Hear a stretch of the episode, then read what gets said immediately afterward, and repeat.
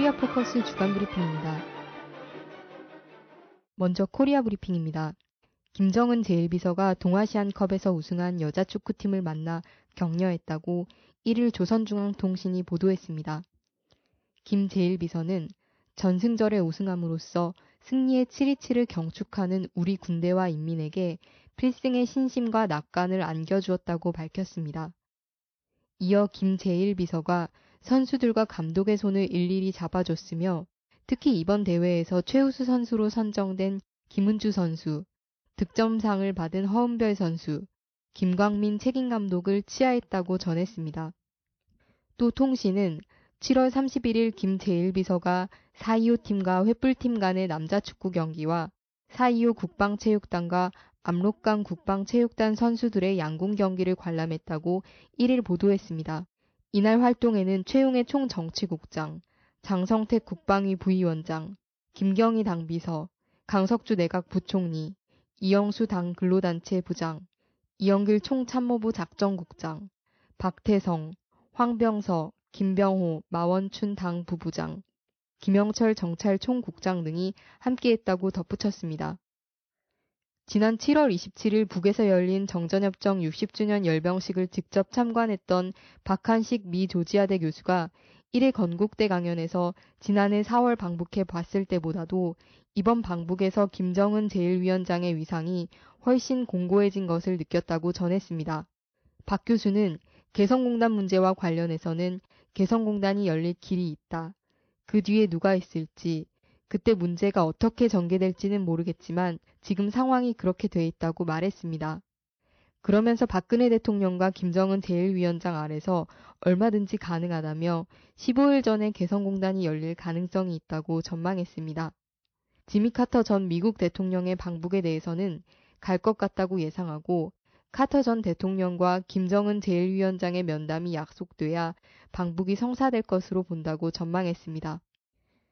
이일북 노동신문은 전승절을 성대히 경축한 승리자의 기세로 더욱 힘차게 전진해 나가자라는 제목의 사설을 발표하고 우리는 조국해방 전쟁 승리 60도를 승리자의 대축전으로 빛낸 크나큰 긍지와 자부심을 안고 강성국가 건설에 새로운 박차를 가하며 모든 전선에서 보다 큰 승리를 이룩해 나가야 한다고 밝혔습니다.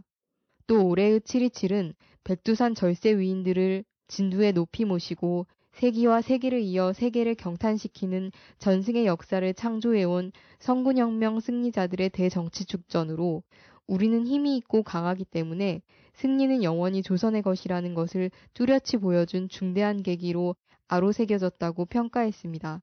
그러면서 전 당과 온 사회의 김일성 김정일 주의화, 김정은 제1비서의 유일적 영도체계 확립, 인민군대 강화와 전민무장화, 전국 요새화, 마식령 속도 창조 등을 언급했습니다. 끝으로 공화국 창건 65돌 기념일이 한 달 남짓한 기간이 남았다며 전체 당원들과 근로자들은 용기 백배 기세 충천에 대담한 공격전을 벌여나감으로써 공화국 창건 65도를 빛나게 장식해야 한다고 강조했습니다. 3일 현대그룹 고 정몽원 회장의 10주기 추모식이 금강산에서 진행됐습니다. 현정은 현대그룹 회장을 포함해 일행 36명이 3일 오전 방북해 추모식에 참가했습니다. 조선중앙통신은 김정은 제1비서가 전 현대그룹 회장 정몽원의 사망 10년이 되는 것과 관련하여 그를 추모하는 구두친서를 보내시었다며 구두친서를 원동현 조선아시아 태평양 평화위원회 부위원장이 3일 고인의 유가족인 현정은 현대그룹 회장에게 정중히 전달하였다고 보도했습니다. 통신에 따르면 김 제1비서는 구두 친서를 통해 정몽원 선생은 민족 화해와 협력의 길을 개척하고 북남 관계 발전과 조국 통일 성업을 위해 큰 일을 했다라며 그의 명복을 기원하며 현 회장을 비롯한 선생의 가족과 현대그룹의 모든 일이 잘 되기를 바란다고 전했습니다. 현정은 회장의 금강산 방문은 2009년 11월 이후 4년 만입니다. 현 회장은 5년 이상 관광이 중단되고 힘든 상황이지만 현대는 결코 금강산 관광을 놓치지 않을 것이며 반드시 관광이 재개될 수 있도록 모든 힘을 다해 노력하겠다고 밝혔습니다. 이어서 남코리아 브리핑입니다. 민주언론 시민연합은 7월 29일 방송 3사의 국정원의 불법적인 선거 개입을 규탄하는 촛불 집회에 대한 외면 축소는 여전했다며 27일 시청광장에서 4차 범국민 촛불이 열렸지만 MBC는 보도조차 하지 않았고 KBS와 SBS는 단신으로 처리했다고 밝혔습니다.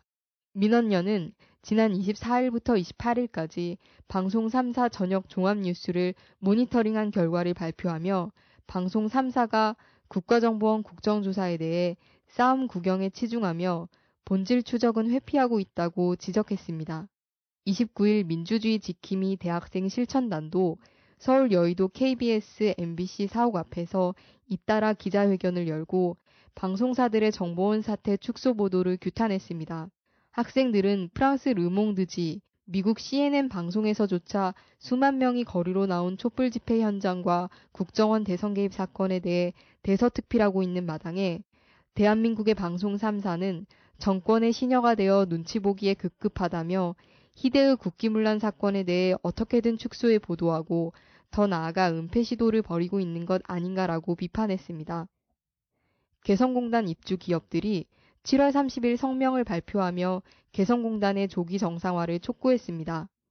개성공단 정상화 촉구 비상대책위원회는 더 이상 정부 편은 들지 않겠다고 격분하고 오히려 6차 실무회담에서 북측 제안이 전향적이었다고 본다고 밝혔습니다. 이들은 정부에 북한에게 일방적 가동 중단 책임과 재발 방지 보장을 요구하는 게 아니라 함께 재발 방지를 보장하는 합의를 대승적 차원에서 해야 할 것이라며 남북 양측은 지금이라도 실무회담을 재개해 개성공단 정상화에 합의를 해주길 바란다고 촉구했습니다. 한편 통일부는 29일 판문점 연락 채널을 통해 제7차 개성공단 실무회담을 제의하는 통일부 장관 명의의 전통문을 전달했습니다. 정부는 이번 제안이 마지막이라고 밝혔으며 전통문의 회담 날짜와 장소는 제시하지 않았습니다. 8월 4일 현재까지 북의 답변은 없는 상황입니다. 전국 학교 비정규직 연대회의는 7월 31일 오후 1시 교육부 정문 앞에서 기자회견을 열고 당정청의 학교 비정규직 처우 개선안을 강력 규탄하며 총파업을 경고했습니다.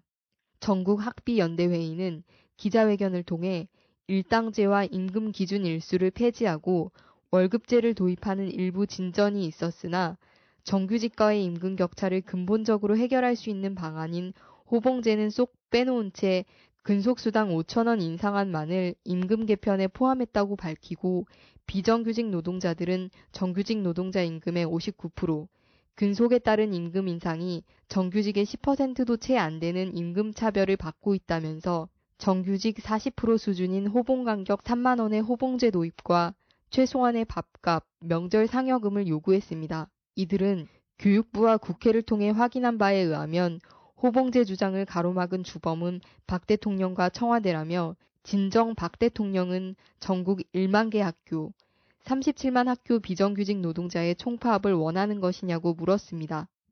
민주당 박지원 의원이 1일 개성공단 정상화를 위해 통큰 결단을 내리길 바란다는 내용의 김기남 김양건 노동당 비서에게 드리는 공개 서한을 발표했습니다.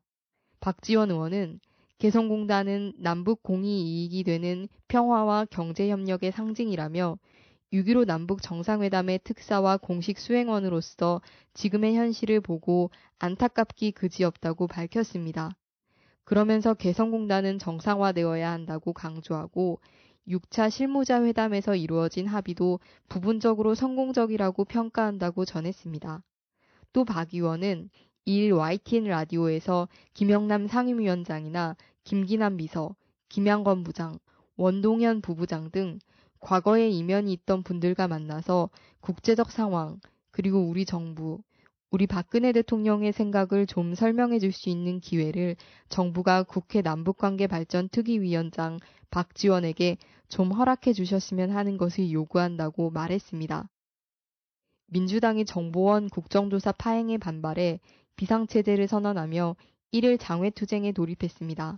7월 31일 김한길 대표는 긴급 기자회견을 통해 새누리당은 국정조사 기간 45일 중 30일을 파행시켰다며 3번의 파행과 20여일간의 국정조사 중단, 증인 채택 거부로 인해 더 이상 국정조사의 성과를 기대하기 어려운 지경에 이르렀다고 밝혔습니다. 이에 민주당은 1일 서울광장에 민주주의 회복과 국정원 개혁 국민운동본부를 설치하고 현장에서 의원총회를 개최했습니다. 한편 1일 정보원 국정조사 특별위원회 민주당 간사 정청래 의원은 청문회장의 원팡 김세, 원세훈 전 정보원장, 김용판 전 서울경찰청장, 김무성 새누리당 의원, 권영세 주중대사가 반드시 나와야 한다며 원판 김새가 없는 김새는 청문회는 더 이상 받아들일 수 없다고 말했습니다. 민주당 지도부는 3일 청계광장에서 민주주의 회복 및 국정원 개혁 촉구 국민보고대회를 열고 286개 시민사회단체로 구성된 시국회의가 주최한 5차 국민 촛불대회에 합류했습니다. 끝으로 국제브리핑입니다. 이스라엘과 팔레스타인의 평화협상을 위한 예비회담이 7월 29에서 30일 워싱턴에서 있었습니다. 젠 사키 국무부 대변인은 이번 회담이 각 관계 당국이 앞으로 수개월 내에 있을 평화협상과 관련해 실무 계획 및 절차를 내놓는 기회가 될 것이라고 밝혔습니다. 회담은 케리 국무장관이 주재하고 이스라엘의 치피 리브니 법무장관과 팔레스타인의 사에브 에레카트 협상수석이 각각 대표로 나섰습니다. 이스라엘과 팔레스타인의 협상은 2010년 9월 이후 3년 만입니다. 한편 이스라엘 내각은 28일 팔레스타인 수감자 104명을 석방시키는 안건을 통과시켰습니다. 가주 한미 포럼이 7월 30일 미 캘리포니아주 글렌데일시 글렌데일 시립공원에 평화의 소녀상을 제막했습니다. 제막식에는 위안부 피해자 김복동 할머니와 소녀상을 만든 김은성, 김석영 작가 부부, 글렌데일 시의원 4명 및 코리아 동포 등 500여 명이 참여했습니다. 위안부 소녀상이 해외에 세워지는 것은 이번이 처음입니다. 가주 한미포럼 윤석원 대표는 앞으로 더 많은 위안부 기림시설을 미 전역에 세워야겠다고 밝혔습니다. 글렌데일 시정부는 하원의 위안부 결의안과 같은 내용의 결의안을 시의회에서도 채택하고 매년 7월 31일 일본군 위안부의 날로 지정한 바 있습니다. 나비 필레이 유엔 인권 대표가 2일 시리아 반군이 포로로 잡은 정부군을 대규모로 처형했다는 언론 보도에 대한 철저한 조사가 이루어져야 한다고 밝혔습니다. 필레이 대표는 반군은 전쟁 범죄로부터 면제받았다고 생각해서는 안 된다며 그들도 전쟁 관련 국제법을 준수해야 한다고 강조했습니다. SBS 보도에 따르면 러시아 지원과 시아파 무장단체 헤즈볼라의 참전으로 힘을 얻은 정부군이 주요 거점을 탈환하면서 반군을 압박하고 있습니다. 방송은 아사드 대통령은 최근 군부대를 공개적으로 시찰하는 등 내전 승리에 강한 자신감을 나타내고 있다고 보도했습니다. 반면 반군 측은 서방에서 군사적 지원을 주저하고 있고 최근 전후 석유위권을 둘러싸고 극심한 내분에 휩싸여 있다고 전했습니다. 한편 시리아 정부는 정부군의 화학무기 사용 여부를 확인하려는 유엔 조사단의 입국을 허용했습니다. 러시아가 1일 미 중앙정보국 전 직원 에드워드 스노든에게 1년 임시 망명을 허가했습니다. 이에 1일 미 백악관 제이카니 대변인은 스노우든에 대한 망명 허용은 법 집행과 관련한 양국 간 오랜 협력을 훼손했다며 공식 비공식 요청에도 러시아 정부가 이런 조치를 내린 것에 매우 실망한다고 비판했습니다. 스노우든은 위키리크스 성명을 통해 지난 8개월 동안 오바마 행정부는 국제법이나 국내법을 존중하지 않았다며 종국에는 법이 승리할 것이다라고 밝히고 국제법과 국내법에 따라 망명을 허가해준 러시아 연방에 고마움을 전한다고 밝혔습니다.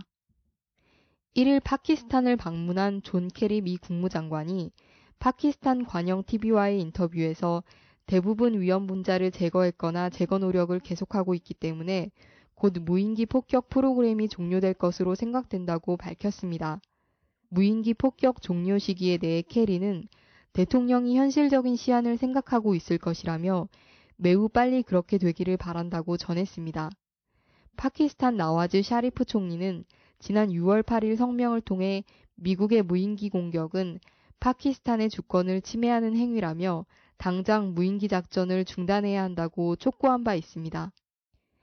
미국 비확산 연구센터 멜리사 해넘 연구원은 파나마의 북선박 억류와 관련해 대북 제재 결의는 금융 거래를 규제하고 있지만 북코리아가 선호하는 물물 교환 방식에 대해서는 언급하지 않고 있다며 북코리아가 쿠바에 노후화된 무기를 개량해 주는 대가로 설탕 1만 톤을 받았다면 그것은 제재 대상이 되지 않을 수 있다고 분석했습니다.